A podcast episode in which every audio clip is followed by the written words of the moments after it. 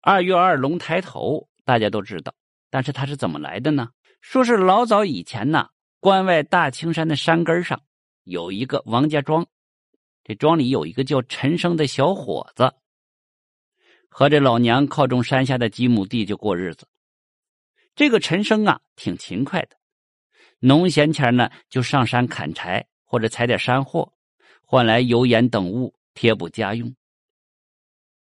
有一天，陈生上山砍柴。就看见有棵树上吊着一个挺大的蜂窝，他就想着弄点这蜂蜜孝敬老娘，就手抓着枯枝正要砍，冷不丁嗡一下子，那蜂子呀铺天盖地的就围着他蛰呀。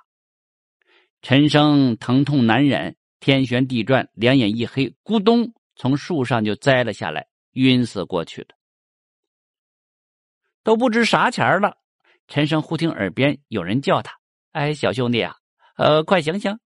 呃，快快醒醒！陈生闭着眼睛问了一句：“我这是哪嘎达呀？”耳边声音就告诉他了：“啊，这嘎达呀是月牙抛。”陈生心里咯噔一下子，自己咋掉到月牙抛了呢？这月牙抛，陈生过去打柴曾经到跟前去过。他在这两座山包中间，这四周是悬崖峭壁，那泡子深的看不见底儿啊。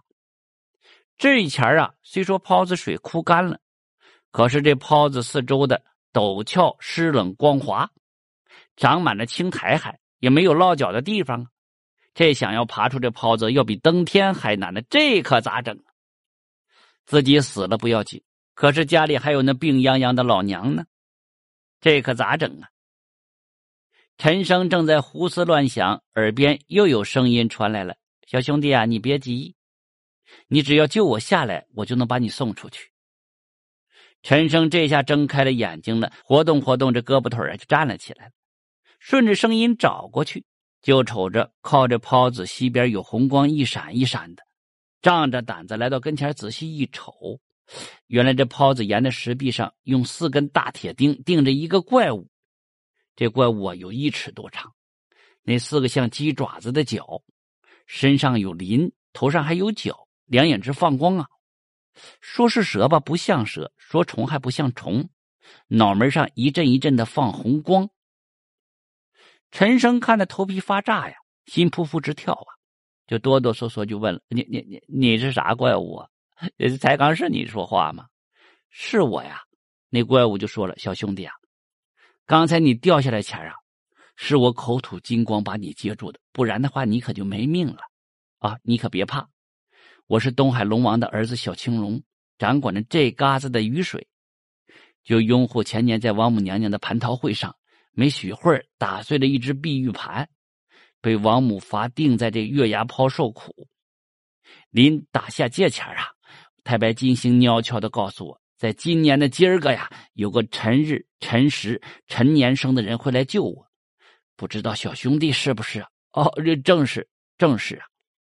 陈生说了：“我娘告诉我是陈年陈月陈时生的，就这么的给我起名叫陈生。怪不得就这嘎达，这一年多了，一丁点雨水也没有。哦，感情是王母娘娘把你定在这受罪了。哎，他倒好，为了解气，可把老百姓给坑苦了。你你快告诉我，咋才能救你吧？”小青龙就说了：“你把我脚上那四根大钉拔下来就行了。”陈生上前就拔掉了小青龙四个脚上的四根大钉子。呼一下，眼前就一道金光啊！一个身高有八尺的俊美小伙子就站在了陈生面前。他给陈生做了一个揖，就说道：“多谢小兄弟搭救，你站稳啊！我这就用法术送你上去。”陈生一把就拉住小青龙的手：“呃，咋的？你和我一块出去呗？好可这嘎达下雨呀！”哎，小青龙叹了一口气：“兄弟呀，你虽说把我给放了。”但是没有王母娘娘的法旨，我是不能出这月牙炮的。就算私自出了炮子，没有雷电二神助阵，我也没法子行雨。再说，要是王母娘娘知道我偷摸撩出去，非得把我抓到斩龙台斩了啊！哎呀，这可咋整啊？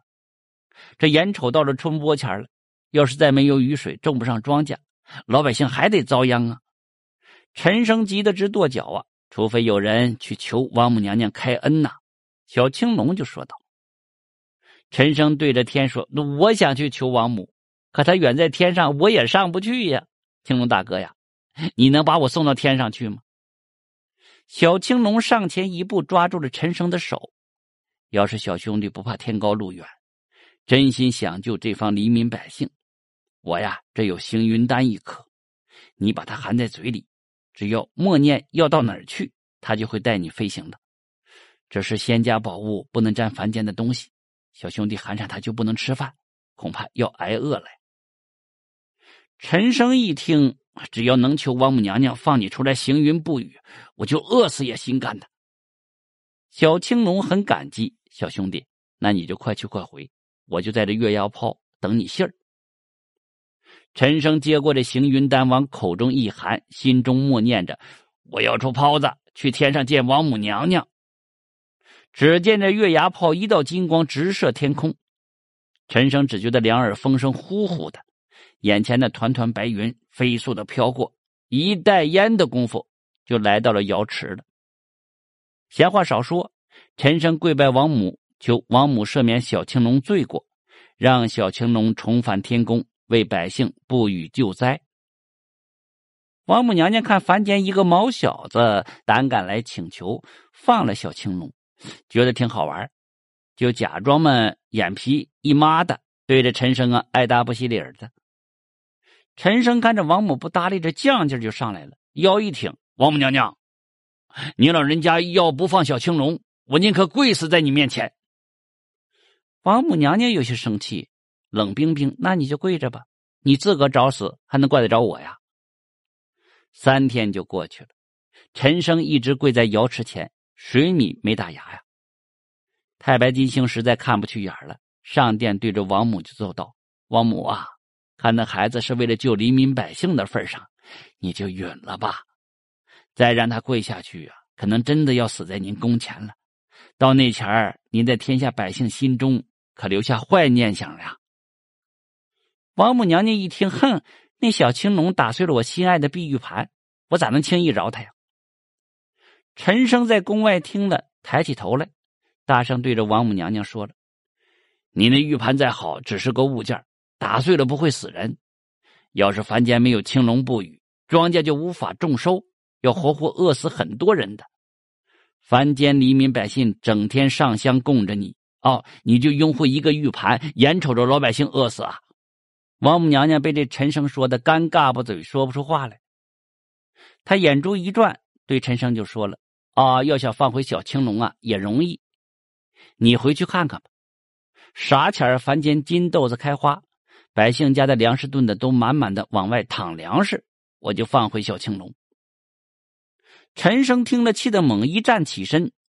由于三四天没吃没喝了，只觉得天旋地转，差点就栽倒。一咬牙，王母娘娘，你这不是净影的刁难人吗？百姓家里都穷的叮当响。哪来那金豆子呀？再说谁家里的粮食多的从肚子里往外淌啊？谁还来求你呀？根本就是胡缠，拿百姓生命你当儿戏。王母娘娘本来是想难为再斗视一下这陈生，这功夫可真生气了。妈大胆！执殿官，把他拖出去，用雷给我劈死！太白金星一看不好，麻溜就劝：“哎呀，王母息怒啊！”别跟着凡间小伙子一般见识，念他凡人不懂天宫规矩，就饶了他吧。太白金星边说着边出宫，拖住陈生的衣袖，在陈生耳边悄悄的说：“事在人为，你多想想，也许凡间真能有金豆子开花呢，那粮墩子往外淌粮食呢。你快回去吧，免得你老娘在家挂念。”太白金星说着，用手一推陈生。陈生只见风起云涌，心中默念着回月牙泡，眨眼就回到了月牙泡里。陈生把这行云丹还给了小青龙，又把求见王母的事一五一十的学了一遍。青龙听了，知道出去没希望了，就安慰着陈生说：“哎，也许真有金豆子开花、墩子淌粮食的事儿呢。小兄弟啊，你回家再找找看吧，我就把你送上去。”陈生回家之后，没一天不再找能开花的金豆子，想着怎么让家家粮食墩子往外淌粮食。这一天，陈生老娘就说了：“说生啊，这都开春了，咱家还有两升没舍得吃那苞米和黄豆，你都拿出来晒晒。天要是下场雨，咱们就好种地了。”陈生从这粮墩的底下拿出苞米和黄豆，拿到当院子一看，哎呦，好像这袋粮食都生虫子了。陈生心里气得不打一处来，倔劲就上来了，捣鼓着：“神仙不讲理，不管百姓死活，连你虫子也欺负穷人哈！我吵死你！”边捣鼓着边来到锅台前，点上火，就把这苞米和豆子倒在锅里炒，边炒还边骂。王母娘娘不讲理，我吵死你！我吵死你！他光顾骂，吵得痛快了。谁知道苞米和豆子在锅子里噼里啪啦就炸开了。陈生娘听见声响了，赶忙来到灶间：“哟，儿子呀，这苞米跟黄豆都叫你给炒开花了。你看这苞米开白花，豆子开黄花，都跟那金豆子开花一样啊！”陈生眼就是一亮，一把抓住娘的手：“娘。”你刚才说啥？你再再说一遍。老娘就说了：“哎，我说这些粮食啊，被你炒的跟金豆子开花一样。”陈生就喊道：“哎呀，好好啊，金豆子开花了！”他乐的是一蹦多高啊，往外就跑，挨家挨户的让乡亲们拿出苞米或者黄豆在锅里炒。就这样，全屯子那锅里都传出噼里啪啦的金豆子的开花声。人们边炒还边唱呢。金豆子开了花，青龙转回家，青龙上天堂，年年多打粮。陈生回到家里，从这灶堂里扒出那青灰，就往外倒。由于刚才太高兴了，有些粮食碰灰呀，就洒在灶堂里，往外倒的灰里就掺了不少。这下就启发了陈生，哎哎，有了！王母娘娘说，百姓家里的粮食墩子往外淌粮食，我没有那些墩子和粮。用这灶堂里的青灰画，不正好吗？于是陈生就用簸箕端着青灰，在院子里画出一圈一圈的粮食墩子来。画好之后，又在墩子里撒上点粮食，远看着还真像那么回事又叫全屯的百姓都在各家院里边画，人们边画还边唱呢。是青荤墩子头碰头，粮食多的往外流；青荤墩子圈成圈，粮食多的堆成山。民间的金豆子开花和炖满粮流的事啊，早让那千里眼顺风耳奏到王母娘娘那里了。王母娘娘扒开云头往下一看，这可不是吗？民间百姓家里真的有金豆子开花了，院子里都摆满了粮墩子，那都是满满的粮食往外淌啊，那还有什么可说的呀？忙宣旨放回了小青龙，又命雷电二神协助青龙拨云施雨。这当夜天上乌云密布，雷声轰鸣，大雨哗哗呀，井河水满，田地滋润，只待播种。那天正是二月初二。打那以后啊，每到二月初二，人们为了纪念小青龙升空，总爱炒着爆米花、炒黄豆，还拿草木灰在院子里画上粮墩子样。渐渐的。二月二就被人们当成了一个节日。